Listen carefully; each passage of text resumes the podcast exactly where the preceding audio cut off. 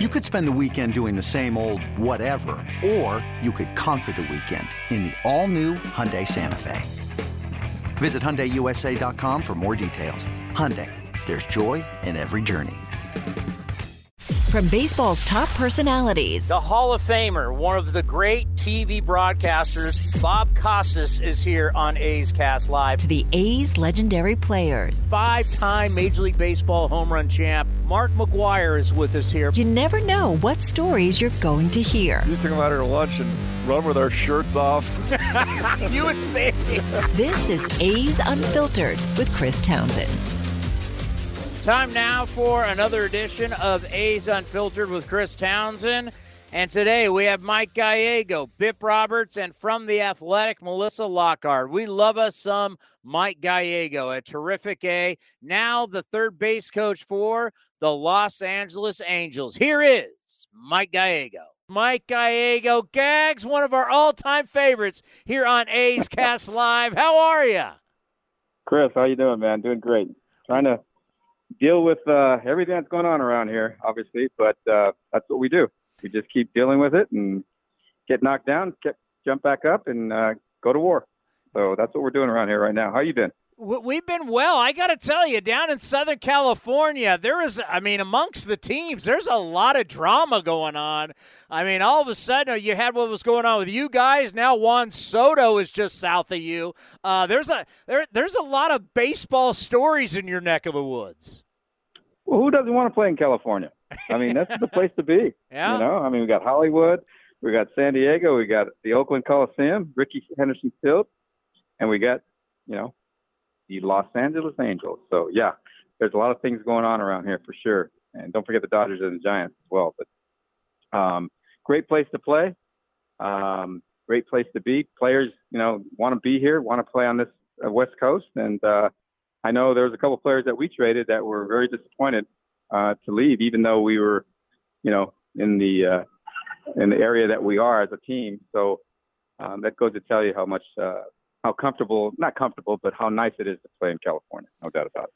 How tough was it for you guys? At one point, you're riding high, you're battling, you're thinking about winning the division, and then just for whatever reason, the floor fell from from out from you guys, and obviously the change with Phil Nevin and Joe Maddon being out. It happened so fast that 14 game losing streak. Just how tough was that as a staff? Um, you know, it's it's obviously one of the worst things I've ever been through as a uh, as a coach and as a player, no doubt. Um, it's something that you don't wish upon anybody. Um, but at the same time, you know, I really felt that uh, if we had the right uh, players, which I believe there's quite a few in here that uh, could learn from that, um, we're going to be better for it. Obviously, it didn't quite work out that way. After I was hoping to turn things around after the All Star break, um, didn't quite work out that way. Uh, there was, like you said, there was a change in manager, uh, and um, you know, it, it's it's just a matter of lining lining up the stars and finding the right chemistry. And you know, obviously the injuries didn't help us at all. Not to make any excuses, but um, I still believe this team has um, has that that fight, that determination uh, deep inside, and and it's just a matter of what staff member, what manager, what uh, front office can get that out and these guys from these guys and uh, be uh, be competitive throughout the season and get an opportunity to play in the playoffs. Well, the guy you got going tonight, Shohei Ohtani, I can't even believe it. It was even rumored that he possibly could get traded. But as somebody who gets to watch him every day as a hitter, as a pitcher, is it still a situation where you're watching him and you just go, I can't believe that this guy is doing what he's doing on a daily basis? He's incredible. He really is. You know, um, you know, watching him and obviously uh, watching when Mike Trout was healthy, watching him go about his business day in and day out. You know, it, it was it was like, um, you know, uh, you know, these guys are definitely special athletes, special people, special players to be able to go out there and do what uh, they've done. But but Ohtani, he's on a different category all all, all alone. Uh, he's the guy that, you know, um, you think when he pitches, you would think he'd want to take it easy on the base paths. He actually gets mad at us when we give him the red light. He wants to steal bases. He wants his uniform dirty, like a little leaguer when he's on the mound. Let's put it that way. He he he thrives on having his uniform, you know, dirty when he's out there. And then you know when it's a tight, if he wants a tight game, and he wants to be the guy to hit that, get that winning RBI.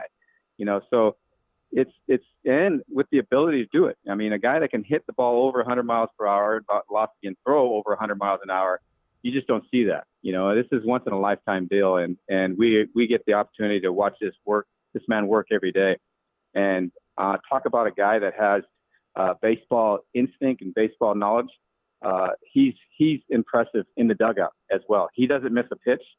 He doesn't miss a, a bad basemaning mistake. He doesn't miss a great play this guy is a uh, you know he pulls for his teammates. He works in he, he works impeccably every single day. There's something to everything he does. There's a reason for everything he does in the clubhouse, in the weight room, in the food room. He's he's he's a you know he's a he's definitely a special special player that you know we you know won't understand the privilege that we've had uh, if he does leave, and uh, so we just I just sit there and watch and, and swallow it and take it all in and, and um, hopefully get a chance to watch him play for a long, long time. The guy's making the big leagues look like it's the little league. I mean, it's just, I, I you know, he's the best pitcher. He's the best hitter. He's just, it's like, you just don't do this. It's incredible. No, it's incredible. And, and he's a student of the game. I mean, this guy studies the pitcher. He studies, he studies the hitters he's facing. He wants his defense in a certain position. Um, most, you know, most pitchers nowadays, they just let the analytics take care of positioning. He wants to see where we're playing.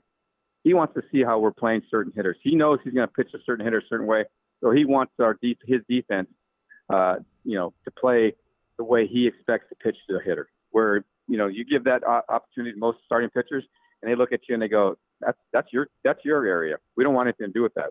Just put them where you think they should be."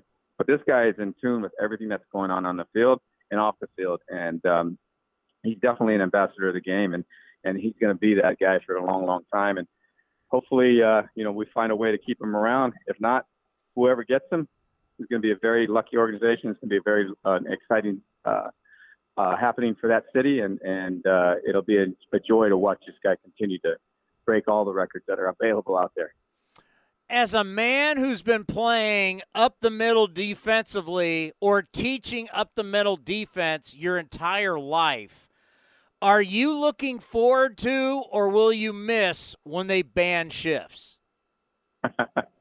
Great question. Um, when when we started handing out the first day, they started handing out cards to the infielders to tell them where to position. I went to the front office and and voiced my opinion and said the the worst thing that's going to happen from from these positioning cards is we're going to lose players infielders range. And they went, "What do you mean?" I said, "Because these guys they'll go to their spot where they're they're supposed to be on the card, and if it's not hit to their spot, they consider it not their ball. So they're not learning to read balls off the bat. They're not learning to uh, watch swings. They're not learning to watch uh, location. They're not learning to know not willing to know what your repertoire of your pitcher has. You know, you don't they don't they don't care if the pitcher has a good fastball that day or a good breaking ball or is hitting its spots or not. They don't understand. They don't even they don't even give they don't even want to know the sign. They don't even want to know the pitches. You know, they, it's it's amazing. You know, we're like I'm sitting there going, how are you getting jumps? Well, they're not trying to get jumps. You know, they just expect the ball to be hit to that spot. So, to answer your question, I'm excited. I'm excited that they hopefully hopefully they take it back and we don't do any more of the shifting. And I think with that, the players, infielders definitely have to pay more attention to those type of details I just mentioned. And uh, I think you're going to see a lot more plays, obviously, uh, as opposed to a line drive up the middle and your second baseman standing right there. So now we got to see guys moving the moving to uh, uh, getting position and, and reading swings and reading pitches. And I think that it'll make the game for most people a lot more exciting. And and kind of the dirty secret nobody talks about uh, is that pitchers are uncomfortable with the shifts behind them, and some data has shown that pitchers will walk, even though you're going to take some outs away, pitchers will also walk more guys with the shift behind them, which walks lead to runs. So sometimes it can even it out. And I've just seen lately with some of our defenses, like double plays don't get made because guys are out of position. They don't technically know where to go. They don't react fast enough. Have you just seen reaction time be slower because we're putting players in unnatural positions? No, no doubt. Absolutely. I mean, you know, if you're a second baseman standing on the shortstop side and the ball's hit to the third baseman and you got runners on first and third, you got to turn a double play looking to your to your right and running forward. I mean, this is an awkward position to be in, you know, and and with the runner barreling down on you. Fortunately, we do have that new rule. That is another rule that I'm not fond of of not being able to hit the middle infielders. Um, but um, yeah, it, it's it's I don't I don't you're right. I don't know how to teach this double play anymore. I used to teach how to get out of the way of turning when you're turning a double play. I would teach middle infielders how to maneuver over a sliding uh, runner that's willing to knock you on your butt in order to break up a double play to help a run score, get a run over, whatever it may be. Back in the day, those are those are the things that used to get high five from when you broke up a double play. Nowadays, that's not even talked about, you know. And and so yes, uh, there's no doubt uh, this um, has taken a lot of instinctual uh, abilities away from our middle infielders. And there's a lot of good athletes out there. So uh, I'm looking forward to hopefully the, the change of that, those rules, and um, and hopefully we'll get uh, an opportunity for these young players to really show uh, the athletic abilities that they have. Well, we know how much the Oakland A's mean to you and your career and your family and the era that you played in was such a great era. And we're really starting to honor players from that time. I've been doing a lot of tv with dave stewart your teammate who you won a world championship with. Uh, this year for the a's hall of fame steve vucinich and keith lieppman are, are both going in. Just just how does that make you feel that guys that you played with guys that you were around, people in the organization are finally getting their due that they deserve?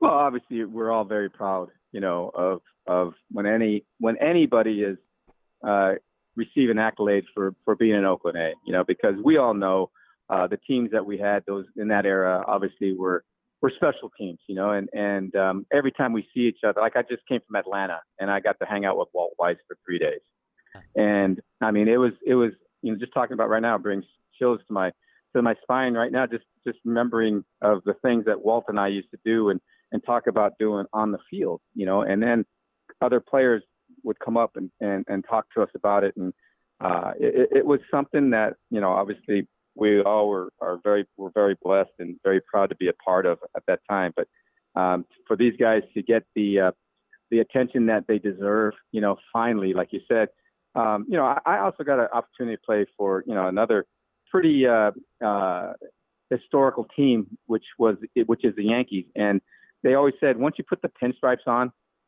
uh, you know, you've you know, you know, it's it's something very proud to be a part of. You know, be able to wear the pinstripes. Well, I say that about the white shoes. You know, I feel the same way. I, I to this day, every time I put a pair of white shoes on, like right now, I'm wearing white shoes for batting practice, white tennis shoes, and it's it just takes me back to my Oakland time, and and it's something that I'm all very proud of. And you know, fortunate we are you know getting a chance to see a couple of old friends over there today. Not the same teams that uh, we've seen in the past, but you know, it's just the green and gold, and and uh, it's something that will always be uh, a part of our, our, lives, like you said, and and um, something to be very proud of. And and yes, you know, I I I believe that um, uh, the history of these Oakland A's teams are just as important or just as big as, as the Dodgers and the Yankees and Red Sox type of uh, type of team and, and organization. So it's something that yes, we're all very proud to be a part of, and and uh, hopefully it'll continue to to get the uh, attention that this organization needs. Well, they retired your number in New York. yeah, they did. Number two. Yeah. They definitely did. And they retired it. They actually retired it in in Oakland too, number nine if no one re- if no one really remembers that, but I had number nine before Reggie uh, came back, and uh, so so yeah, I've I've I got two numbers retired from two teams. So how about that? I didn't realize how good of a player. And I, in my own mind, I was. Let's not forget this because I still have it. you weren't a bobblehead. You had the first action figure that was given away at the Coliseum. there you go. Good point. There's the there's the point. I knew I knew I was born to be a coach. Oh. You know, so uh, I've, I'm enjoying it. You know, they got that. You know, I'm back out there again. I, I've been on on the uh, on the bench as a bench coach for the last couple of years. So uh, now with the new uh, new manager Phil Nevin, he uh, he came from the third base box obviously, and now he asked me to go back out there and and get you know because I'm basically the only coach on this on this team that has the experience of of being a third base coach. So um, it definitely keeps you young being out there on the field again. So I'm excited to be back out there and um, hopefully uh, we can uh, rack up a few more runs and make my job a little more important. Well, you, your time in Oakland meant a lot to a lot of people. I know there's a lot of guys that grew up playing in the middle infield who wanted to be you when they grow up, and I know they've talked to you about that over time and just uh, what just the relationship you'll always have here will, will be great and we're, we're, we're, we're, we're not pulling for you guys at all down in Anaheim. You know that. But we pull for yeah, you, but we don't pull for the Rally Monkey and we don't pull for the Angels. Oh. But you will always. I'm, I'm, still, I'm, I'm still not used to that damn Rally Monkey, believe me. How long are they going to keep that thing rolling? I have no idea. I, I don't know. I think it's, it comes from above. Obviously, somebody likes it up there, and uh, uh, I think uh, I think it's going to stick around for a while. Well, we'll see you up here soon. Great to hear your voice and keep doing what you're doing. And uh, you know you'll always be one of our favorites. Well, I appreciate it, Chris. I appreciate you reaching out and still wanting to talk to me. But, uh, you know, I definitely miss Oakland. I definitely miss all the fans up there and, and the whole organization. It's always something that uh, will be in my heart for the rest of my life. So, something I appreciate. Thank you all. Take care, Gags. All right, Chris. Take care. The great Mike Gallego from one middle infielder to another. Former athletic, and you see him on NBC Sports California doing A's pre and post game live, the former All Star, Bip Roberts. Well, joining us here on A's Cast Live. Yes, it is a special edition from NBC Sports California, the studios. It's a road game for us. The guy that I'm going to be doing A's pre and post game live today really needs no introduction as truly one of the great players from the Bay Area to play in Major League Baseball, now a TV host, the former All Star, former A, Bip Roberts. And you know what? He's too pretty to just have him on the phone. So I'm like, you got to be in studio with us. You got to be on camera today. What's up, buddy? Hey, man, everything is good. Uh, I finally get to see what you look like when you're doing your radio show. This is well, I, I I'd like to say it always looks this nice in a studio like this, but let's. I'll be honest with you. It, well, you've seen what we do on the field. Yeah. But this is kind of new digs for us as we're kind of trying new things. And of course, with me working with you today, we had to find a spot to do it. But this is this is the studio that everybody was using during COVID, calling the play-by-play, whether it was Glenn and Ray in Dallas or Kruk and Kuip, or you talk about Warriors, you talk about Sharks. I mean, everybody, if they weren't at their own – digs if they weren't at the arena or they weren't at the stadium. This is where they actually did the play by play. So right. they turned whatever room this is with all the lighting and everything actually into a, a pretty nice studio for us to use. It actually used to be the green room where we used to come hang out before the pre and the post game. Where the stars and you got your makeup done and all yeah, that kind yeah, of stuff. Yeah, absolutely. And I really like it because you have the Oakland behind you, and then there's the stadium right there. So it feels like you're actually at the stadium right now, even though we're in the studio. Well, I got to tell you, when they first brought me back here to say, yeah, this is where we can start doing the show when you're here, they had a Giants background up. I was like, bro. that ain't gonna work. I'm gonna tell you, if I walk in here and you have the Giants background, ah, that's not gonna happen. I mean, I've already threatened to sit in Kruk and Kuip seats just to make people angry around here. So uh, that was not going to happen. Uh, we were on TV last night, and you know what a wild game as we sat there in the studio and watched it as the A's scored the eight runs in extra innings, winning twelve, big win and where this season is. I mean, they were fighting not to be, still fighting not to be the first team with 60, 60 losses on a season, fighting to not be 30 games under 500, which I know makes your skin crawl. But I know it's just one win, but you got to start getting some good vibes because, you know, there is a lot of baseball left. Yeah, I, I, like the words you use, fight. And that's what they did last night. They kept fighting, and those guys kept going up there, putting good at bat after good at bat. And I, I think when you start to get hits, that's where you start to develop the confidence that you need. You know, at one point in time, we were talking uh, this week about Tony Kemp being 0 for 21 but he gets a big hit last night in a big situation. And so that should give him the confidence to now go forward. You know what? I can have results in this game if I just continue to go up there and work hard. You saw Pinder hit a grand slam last night. Yeah. He was another guy that had, had been struggling. See, and these two guys who hadn't really played every day as everyday players, but now they're trying to figure out what it takes to be everyday players and how you get through the good and the bad. And so when you see guys going out there, Laureano hits the ball hard the other way. He gets a home. He hits a home run. Those are the things you want to see. And then Murph gets four hits. His first hit was a hit the opposite way, uh, just a bullet the other way, and it sets it up, sets him up to get four hits. He gets three hits. He gets the, that hit to the opposite field. Then he gets two hits by pulling, and then he goes back the opposite way again. So his body is in great position and we had a good uh, chance to talk to him last night, and, and that's what he felt after that first at bat that his body was in good position to hit. So I think that after you have a game like that of, of that magnitude last night, everyone should start to feel a little more comfortable and more confident as they take the field today. Well, you said something last night that really I, have thought about all day, and we're going to talk about it. We're taping this actually before the show starts. And Bip, who I think you got to realize just not only played Major League Baseball, has coached, he's been a hitting coach, he's been a coach. So he's done more than just play. And you mentioned last night about how Tony Gwynn in his first at bat, one of the greatest hitters of all time, the Hall of Famer who you played with, would always want to go to right field on the first at bat because it sets him up for the rest of the game. And I'm thinking, man, you're you normally it's like hit it where it's pitched. No, I'm going to lock myself in in the first at bat and then you mentioned that about Murph, and it really makes sense that I put myself in a good mindset in that first at bat, knowing I'm going to get at least three more. And heck, if you're going to be an extra innings game, you get four or five more. But he really got himself locked in. But just the first at bat, feeling your hands inside, driving it, taking the whole body going the other way. It's just good fundamentals. Yeah, Tony liked to let the ball travel deep, and he liked to hit the ball in that five and a half hole you know, if you don't know what the five and a half hole is, it's between third base and shortstop. And Tony being a left-handed hitter, he was always thinking stay inside the ball, but let the ball travel deep. So the first at bat, when you let the ball travel deep, you're not hitting in the back of the strike zone.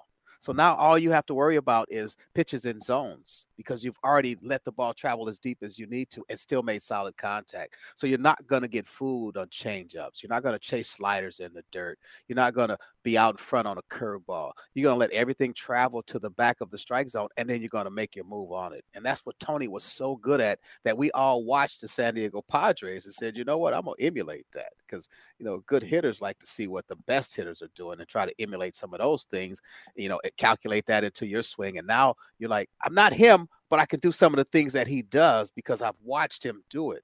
And I think last night when I saw Murphy let that ball travel and then boom, he exploded on it and the ball jumped off his bat, I said, Oh, he's locked in. He's locked in already. And I think that when a hitter can do that, it builds him up as the game continues to progress because it doesn't matter who's coming in, he already knows the back of the strike zone. And so he's not going to try to hit in front of the strike zone where he's chasing pitches in the dirt. He's not going to chase after that stuff. It's going to be tough to get him out. And as you saw last night, after that first at bat, you couldn't get Murph out. You know, I've called for certain guys over the years on this show. and this guy should play every day, or let's give this guy a chance. And one of the guys is Chad Pinder, And I brought it up to you last night on television. And you made another great point. You know, if you haven't learned how to play every day, where you haven't learned to where every single game, if you're going to play, let's say, I mean, not everybody's going to be Cal Ripken and play 162 every game, um, but if you're going to play 155 plus games, it's the roller coaster ride, the ups and the downs that you not you not only have to be able to keep your body healthy and your body in shape as much as possible, but it's the mental side of the game that you have to learn to be an everyday guy, to learn with failure, to learn about the failure and ha- and not to have the failure conquer you. We were talking about that off the air yesterday. I went, you know, that's a really good point. You just think about why doesn't he play every day? But then there's something, there's an art to playing every day that I think us mere mortals don't know about. It is. And, and you have to be a special guy to be able to deal with failure and not get the results you're looking for every day. I think that's the toughest part of a major leaguer. You see guys strike out, and you can hear in the microphone that they're going to say something that they shouldn't say because they're upset. They're going to make it have a cuss word or or something to get out that anxiety that's inside. But when you're learning how to play every day, you're going to have failure more than you have success. And how do you deal with that failure? Sometimes when guys are not everyday players and they can play two or three days in a row and they struggle, they can go into the cage and they can figure it out because they're not playing that day or the next day or maybe even the next day. So you can flush out those bad swings by going up there and working on good habits. And now you come back three days later and you feel fresh again mentally. But the guys who play every day don't have that time off. You have to figure it out on the run. You have to get to the ballpark. You have to stay within what your work habits may be. And then you have to find a way in that game to have your results. And again, I always go back to what Tony Gwynn used to do because I used to emulate the things he did. Because when you're successful and people can see that you're successful, they want to do the things that you're doing. Tony Gwynn would get to the ballpark early. And you can look at your watch and you can say, I know where Tony is right now. He's on the tee. Another 15 minutes. I know where Tony Gwynn is right now. He's taking extra batting practice. Another 15 minutes. I know where Tony Gwynn is. He's uh, looking at video.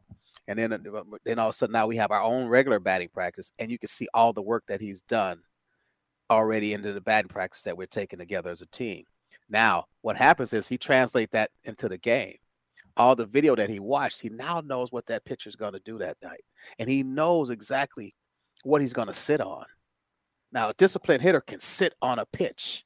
You see a fastball inside, boom, Tony would take it. You would go, well, what is he looking for? That pitch was right there. He, there's a slider. He doesn't look for that slider. There's a changeup and whack. He whacks a changeup. And I've seen him do this against guys like Randy Johnson, where he knew Randy doesn't throw many changeups to lefties, but he's going to throw me one, and I'm going to sit on it. And he would say that before he went into the batter's box, and he would sit on that changeup, get it, and whack it in the left field for a base hit. Yeah, that's what an everyday player thinks about. What are the weaknesses of this guy?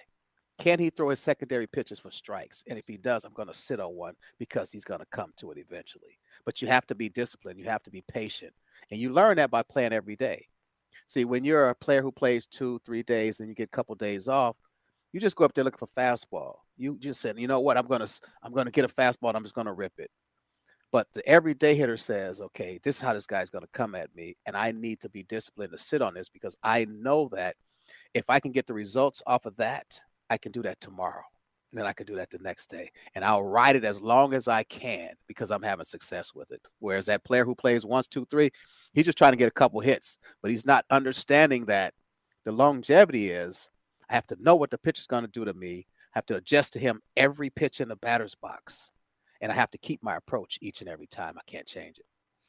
You know, I have never heard one sports psychologist. I've never heard anybody who works with people about being more successful in life, in business. I'll bring it back to sports, a sports psychologist that says chaos is good, inconsistency is good. I've never heard anybody say that. And we talk a lot of it happens in the two sports I really love, of course, baseball and golf's the same thing. Routine, routine, routine.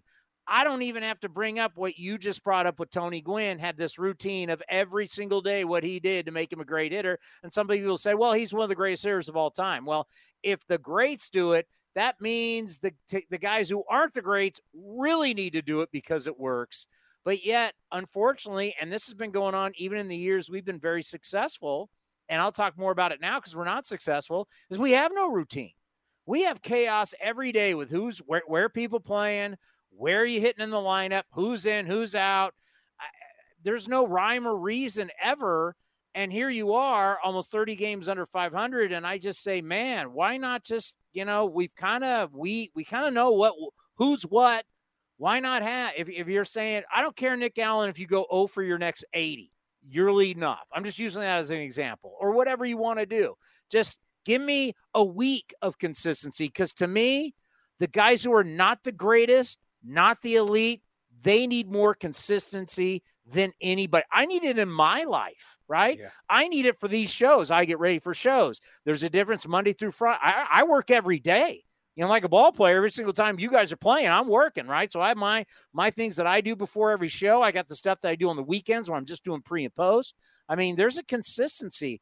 Would you, am I crazy, or would you like to see a little more consistency? No matter how bad the team is, give me some consistency and see if some guys can thrive in it. Well, you're right. I, I think you have to figure out who can play every day and who's that guy that needs a break here and there. You know, as I said last night, when, when I walk into the clubhouse or when I look at the door on the clubhouse now, I just see it saying opportunity 2022. And that opportunity is for all these guys who are coming up and down from the AAA team. And yes, you want to get that long run, but the only way you're going to get that long run is to get hot. You can't, you know, go 0 for 4, 0 for 4, 0 for 4, get two hits.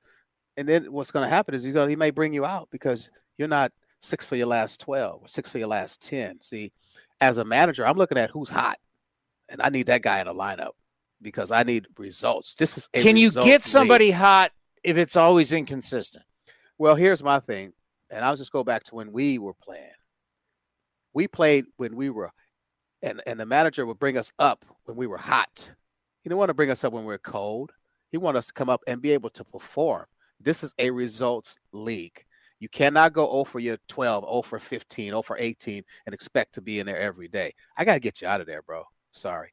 You're not hot right now. And because you're not hot, you're not producing. I need you have to produce in this game. I don't need you to go 20 at bats and give me four hits. I need you, if you get 20 at bats, to give me at least eight hits, nine hits, and do some damage. So it's, it's very difficult for a manager or a coach to get a guy in and out there in it every day if he's struggling. Yeah, you might want to get him some run, but does he deserve that run? You got to be able to deserve that run. You got to get out there and you got to get hot. You can't get out there and play cold and expect to be in a lineup every day. It just doesn't work. It doesn't work for the manager. It doesn't work for the team. And then it doesn't work for that guy because he's struggling and it's just going to take his mentality down. He's not going to be as confident as he could be. So I just believe that. And I, I used to sit all the time. When I came back up in the big leagues, I was hitting 353 and I was banging. And Jack McKeon got me in the lineup when he said nobody coming up was going to play, but he knew I was hot, and I stayed hot the entire season. I came back the next year hot, and I, I stayed hot the rest of my career. So it's about results and production. It's not about what I think or what I want. It's about what you're doing. I got, I got a, I got a. What did you end up? Were you two ninety eight, two ninety six, uh, two ninety four? You sure? Yeah.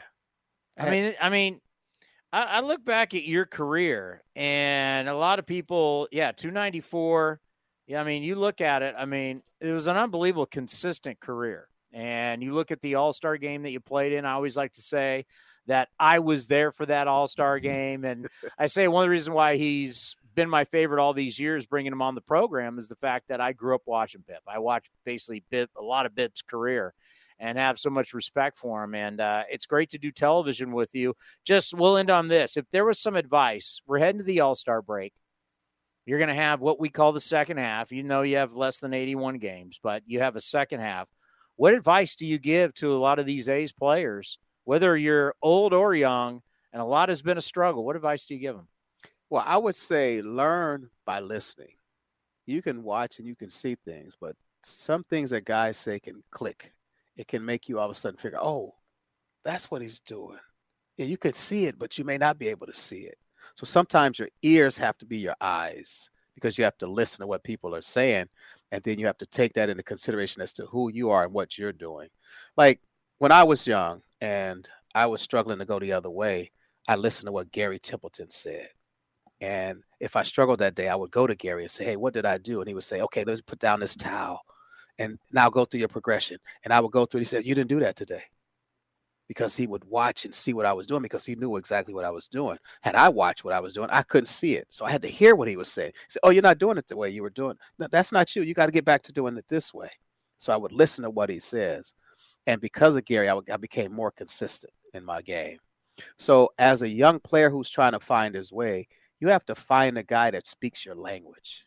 That when you hear what he's saying, you understand it like when I first Tony, when I first met Tony Gwynn, he showed me the five and a half, the five and a half hole swing, and I was like, "What the? What is that? what? What is that? You know, What the heck out of here! What the heck is that?" but Gary took me in a cage, and I started hitting off the tee, and I started hitting the ball on the tee and bouncing it straight up off the tee, and it shortened my swing up. And then I got to the point where two months later, when he said, "Okay, let's level it out," I was able to level it out But what it taught me was what Tony was saying. I could see it, but I didn't understand it. Gary showed it to me. Now I heard it, and now I can see it. You see what I mean? So when you're a young player, you're going to see a lot of things that you don't understand, but it's going to take that one player to help you hear it so that now you can see it and then you can figure it out. So that's what I would be as a young player. I'm trying to talk to everybody and every on every team about something so that I can hear it and then I can learn it and then I can see it. And if I can see it, then I can be it. The former All-Star Bip Roberts, you'll see him today at 4:30. We're on. We're on at 4:30. 4:30 yeah. A's pregame live, and you'll see him throughout the season. And once again, it's always an honor to have you on the program. Thank you, my friend. This episode is brought to you by Progressive Insurance. Whether you love true crime or comedy, celebrity interviews or news, you call the shots on what's in your podcast queue. And guess what? Now you can call them on your auto insurance too with the Name Your Price tool from Progressive. It works just the way it sounds. You tell Progressive how much you want to pay for car insurance, and they'll show you coverage options that fit your budget. Get your quote today at progressive.com to join the over 28 million drivers who trust Progressive. Progressive Casualty Insurance Company and Affiliates. Price and coverage match limited by state law. Love me some Bipster. Now to Melissa Lockard, who does an outstanding job covering the A's and the A's farm system for The Athletic. Nobody better than Melissa Lockard. She's with us here from The Athletic. How are you? It's been a while. Yeah, I'm doing well. How about you guys? We are doing well. And of course, we, we, we want your opinion. There's a lot of opinions out there.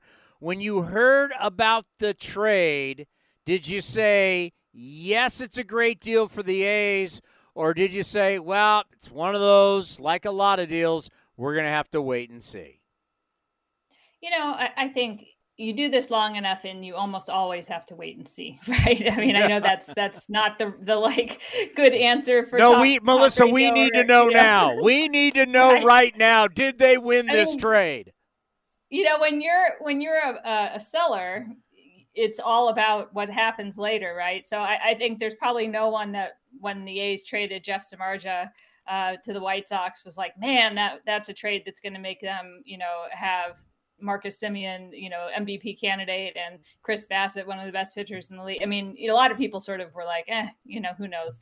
So I, I think you got to give it a little bit of time. I, I do think, um, you know, the guys they got back really addressed a need in the system. Obviously, pitching beyond the major league level has been a real issue for the A's in their minor league system the last two seasons. So, um, you know, these are guys that are not that far away. So I think you have a good sense of who they could be, which I think is is good. You know, sometimes the, the sexier names are the ones that are in A ball because they're the ones that kind of have this hype about them.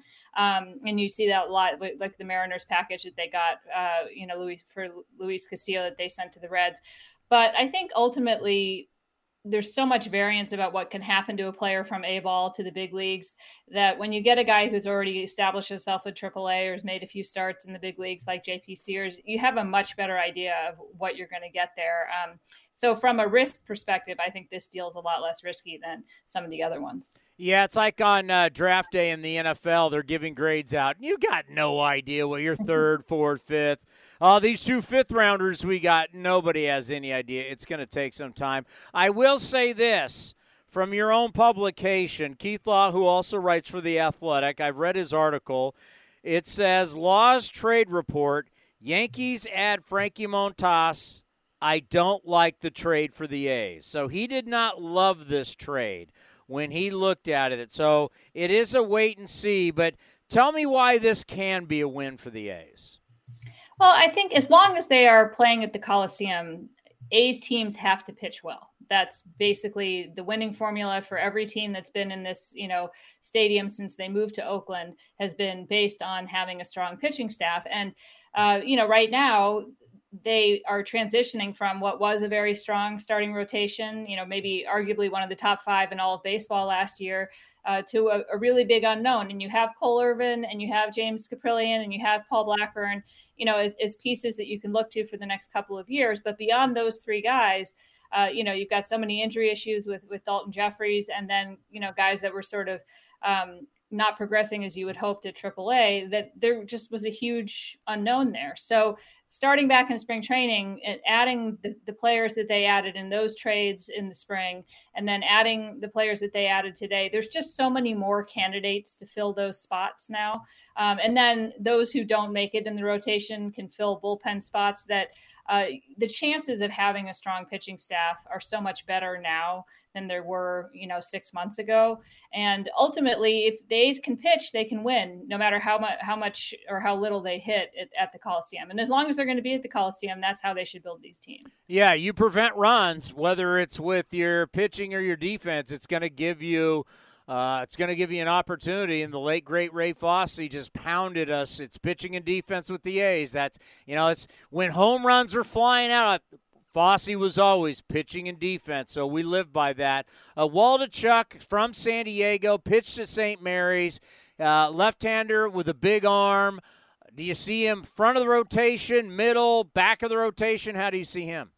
Yeah, I think he's got a real shot to be a number one or number two guy in the rotation. You know, he's got four pitches that he can turn to that are all, you know, major league average or better, which is, is really solid place to start from. He's got the velocity to miss bats, but he also can change speeds really well. He seems like he has some pitchability already.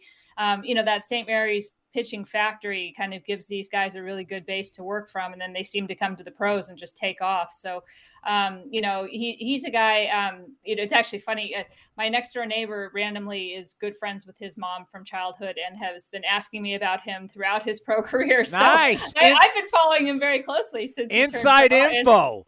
Yeah, and so so I was very excited to tell her that I'll have a lot more information on him, you know, coming soon.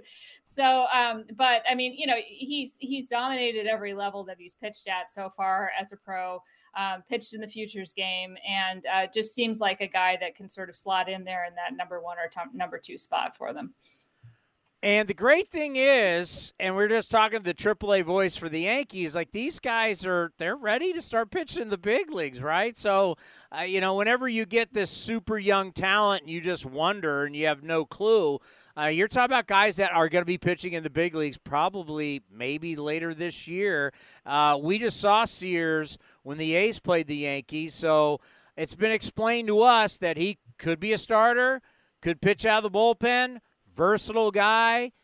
Obviously, he's already pitched in the big league. So, would you do you expect to see both these guys with the A's at some point this season? Yeah, I mean, you know, they don't have that rotation spot for Montas filled yet, right? They they yeah. don't have to fill it because they've got the off days. So uh, it's entirely possible that Sears gets one uh, start in Las Vegas and gets a chance to fill that rotation spot right away. We'll have to see kind of how they decide to fill that there. Obviously, there's there's a few other candidates with Logue and, and Adrian Martinez, and um, you know that that they can go to. But um, I would expect you'll see both of them. I think Waldichuk hasn't had quite as much uh, AAA experience yet, so they might give him a few more starts. But um, you know, I, I think you're going to see a lot of mixing and matching as they go down to the end of the season. Now, I think they're at that point where they didn't trade away a whole lot of the veteran guys, so you're not going to see a wholesale, you know, kind of group come up. But um, I think you are going to start to see guys, maybe Pache getting a chance to come back and see if you know the improvements he made can stick.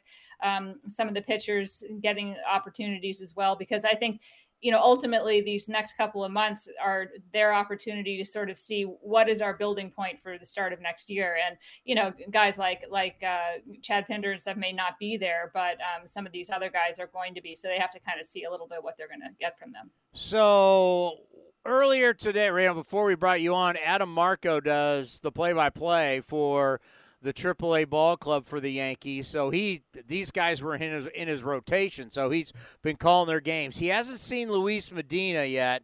Um, who he said though reports are he was about to at some point come up to AAA for the Yankees. Throws really hard, has had control problems in the past.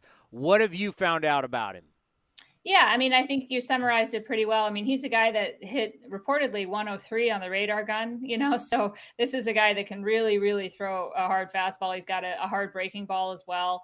Um, the A's talked. David Forst talked about keeping them in the rotation. He, he's running low on options, though. I, you know, it wasn't clear to me whether this is his final option year or next. But either way, they're going to have to figure out a, a big league role for him pretty soon. So it may make more sense for him to eventually become a reliever because there is a little more development that needs to happen just because he's only at double A at this point. And there is those command issues and sometimes those command issues lessen when you have a guy that can just focus on two pitches as opposed to trying to get three or four working for him. But uh, I mean, absolutely electric arm, and there is a lack of electric arms, you know, in the system, or at least there was. I think they've added quite a few over the last uh, six months. But um, you know, velocity has never been a strength of the A system, and so he immediately becomes one of those really notable guys because of his ability to throw hard.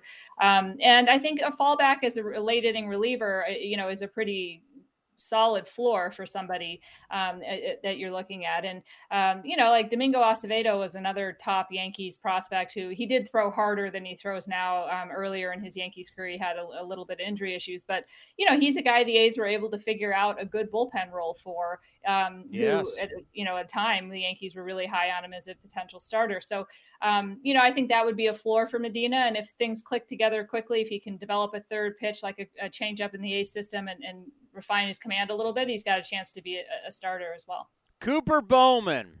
I'm here. You know, you hear the you hear what David Forst had to say. You read some reports, and then you see he's hitting 217.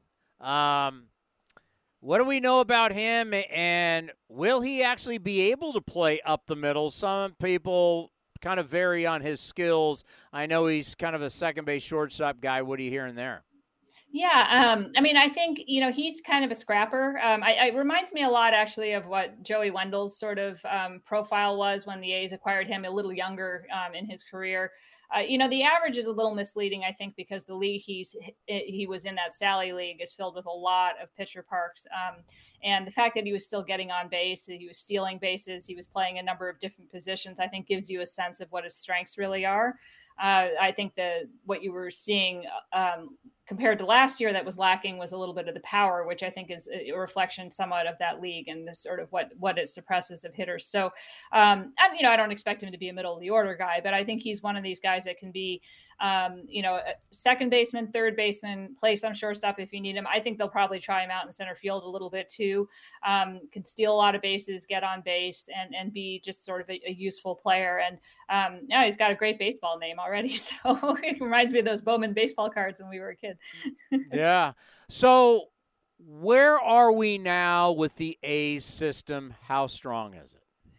Yeah, I mean, I think it's it's coming together. It's not where it was a few years ago when you know you were looking at um, that whole wave that was coming up, um, you know, with uh, Matt Chapman and Matt Olson and everybody. But it's getting closer to that bulk of interesting players again. You know, I think the last two drafts have been really strong. I'm very excited to see the guys that they um, drafted start playing in the next couple of days. I think they're looking at like August 8th for a lot of those guys to get sent out.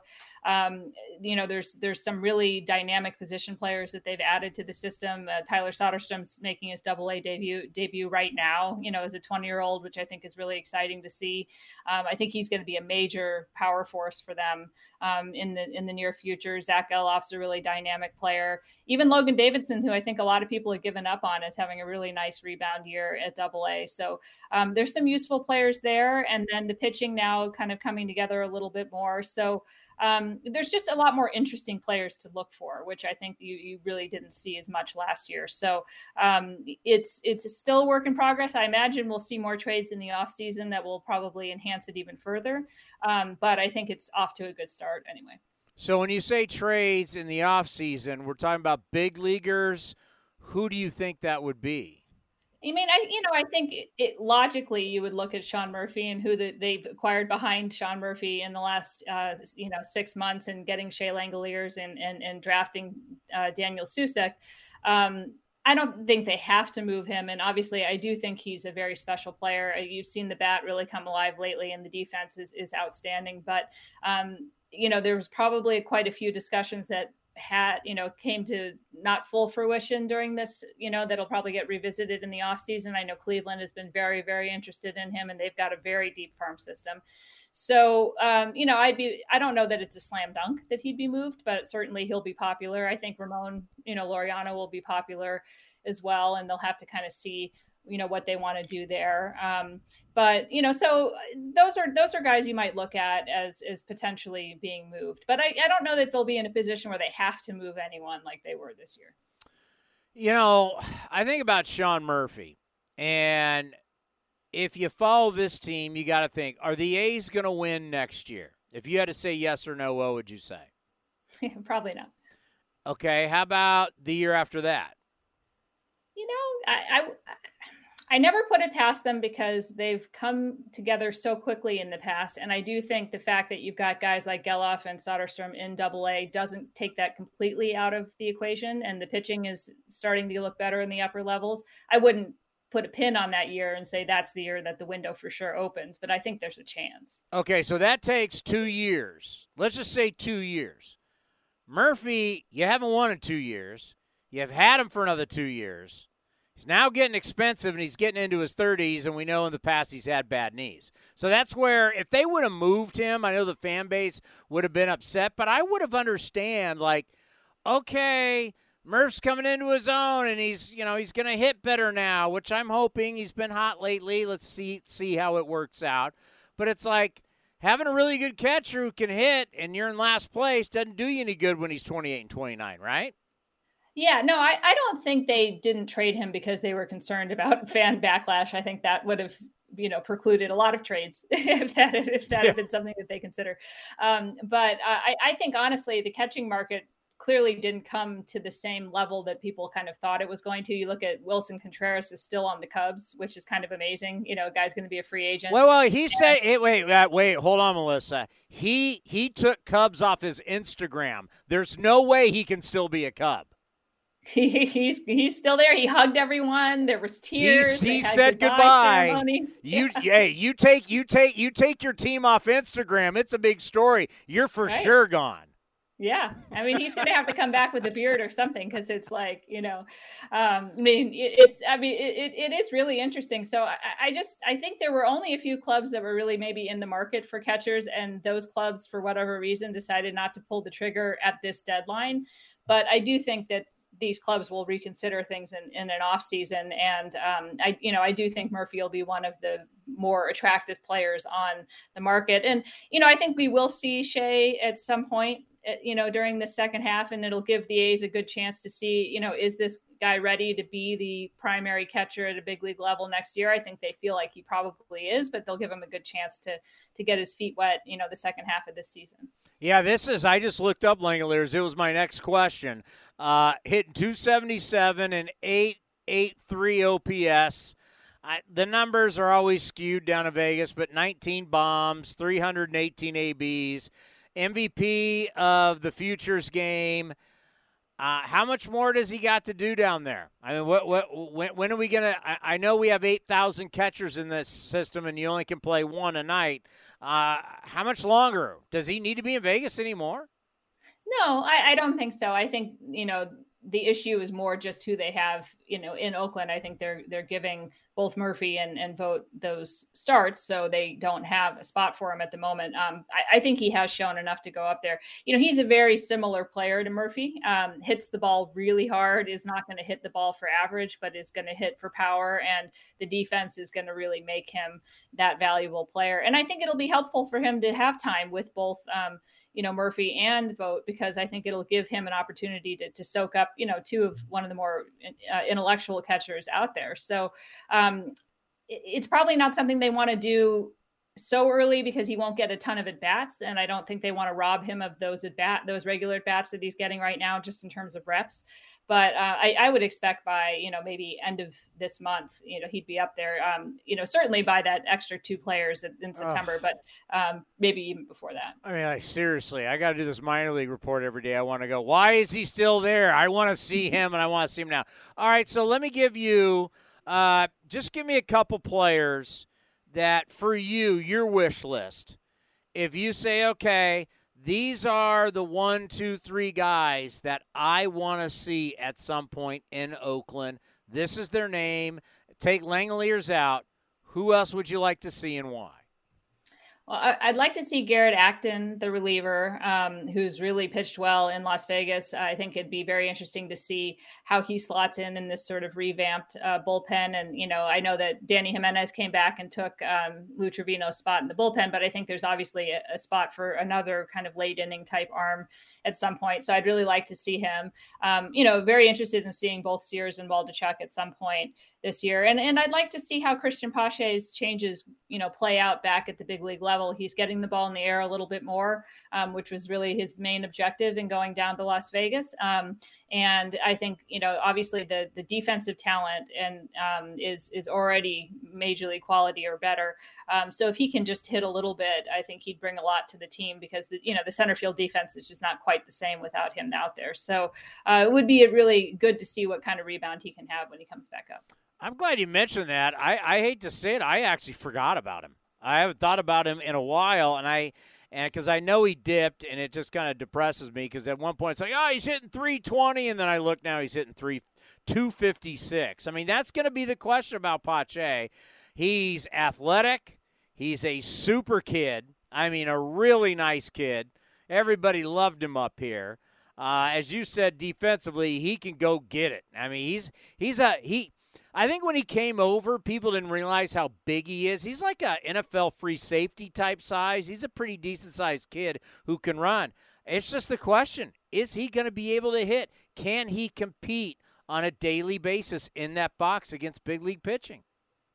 Yeah, and you know, I, I, think that remains to be seen a little bit, but there there were certainly mechanical issues that were not um, allowing him to get the ball up in the air. And so, you know, if if those are being addressed, I don't think he was ever going to be a high average guy anyway. But if he's able to get the ball up in the air and hit for power more, um, you know, you can tolerate 230 if he's hitting 20 home runs and he's stealing 20 bases. So, um, you know, I think that's what you're what you're looking for, and I think that's certainly within well within his you know outcomes um, with the talent that he's got because he was hitting the ball really hard. He was just hitting it on the ground, and there's just not a lot you can get out of that uh, at the big league level. So now for you, because you've been you've been scouring all these guys. I know you have to do stuff with the Giants too sometimes. I mean, is, is this now? Thank God it's over. Grab a glass of wine and just relax a little bit. Now that we don't have to worry about the waiver wire process anymore. That this is it. We had our deadline.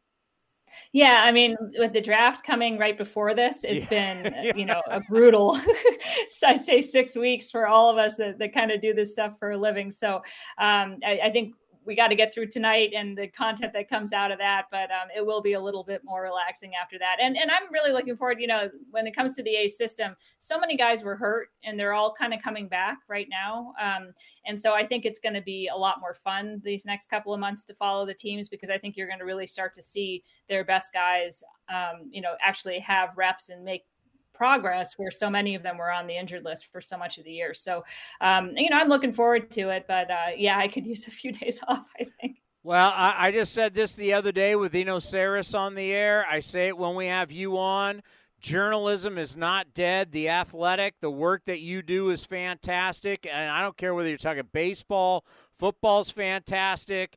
If you're a Niner fan, Raider fan, you're Warrior fan, you're a Sharks fan, you guys do an unbelievable job covering sports. It's worth the money. I suggest everybody subscribe. It's not that expensive. It is worth it. Quality journalism. You guys do a fantastic job, and thank you for coming on. We always appreciate your time. Well, thank you. And that ten dollars I gave you to bribe you for that endorsement. but hey, hey, remember, remember when? Because radio is the same thing. The consultants would come in and they say less is more. And what we found out with podcast or what we found out with the athletic, that's not the case. If you are a good writer and you give me an article it doesn't need to be less than one page. It doesn't have to be half a page like you get on ESPN.com. It can be eight pages, but if it's quality journalism, we'll read it. Yeah, absolutely. And and you know, we're churning out and as you said, I mean, any sport, even soccer, if you're getting into the World Cup and everything, you know, highly recommend you guys coming on and, and joining us. But I, I appreciate the, the endorsement. Well, exhale and enjoy. We'll be calling soon. All right. Thank you guys so much. Melissa Lockard does a great job for the athletic. We'd like to thank Mike Gallego, Bip Roberts, and Melissa Lockard for joining us on A's Cast Live. Now back to A's Cast powered by iHeartRadio. This has been a presentation of the Oakland Athletics.